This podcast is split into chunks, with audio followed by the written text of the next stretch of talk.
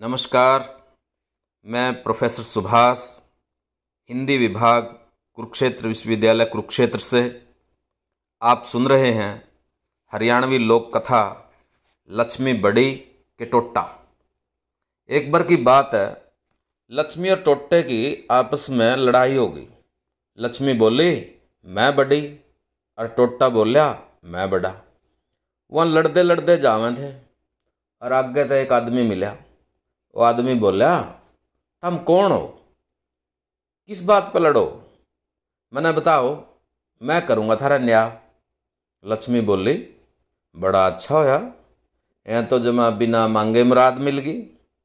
तुम्हारी बात सुन, ध्यान तय, और फिर न्याय करिए। मैं तो लक्ष्मी हूँ, और यो टोटा। हमारी लड़ाई इस बात पे यो कहे मैं बड़ा। और मैं कहूँ, मैं बड़ी। अब तो इसका न्याय कर। आदमी उनकी बात सुनकर डर गया। उन्हें सोचा, बड़ा बड़ा फंसा भाई आज तो। जे मैं लक्ष्मी ने बड़ा बताऊँ टोटा मेरा पीछा पड़ जाएगा। और कड़ियाँ रहन नहीं देगा। और जे मैं टोटे ने बड़ा बताऊँ या लक्ष्मी रूठ जाएगी। और जे लक्ष्मी रूठ गई मैं तो कंगाल हो जाऊँगा। यह सोचते सोचते उस आदमी का तो सिर घूम गया। और उस आदमी ने थोड़ा सोचा और बोलिया पहला था हम अपनी अपनी चाल दिखाओ।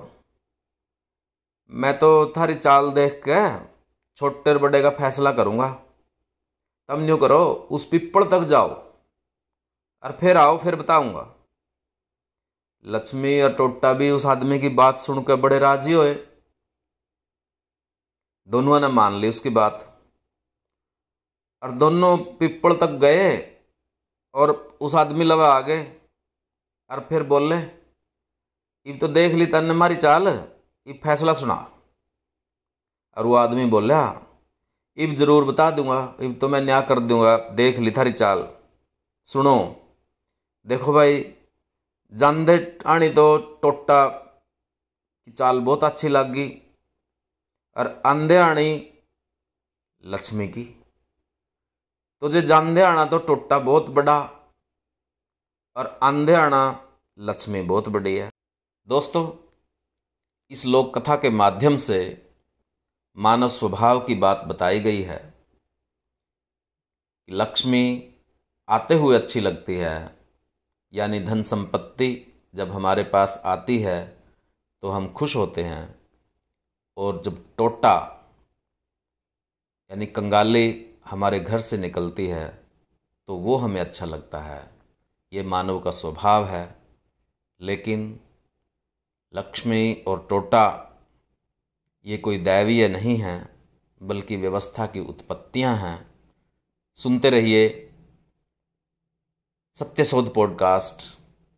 किसी और लोक कथा को सुनने के लिए सब्सक्राइब कीजिए। और यदि आपको पसंद आए तो साझा कीजिए। मिलते हैं किसी और लोक कथा के साथ। तब तक के लिए धन्यवाद।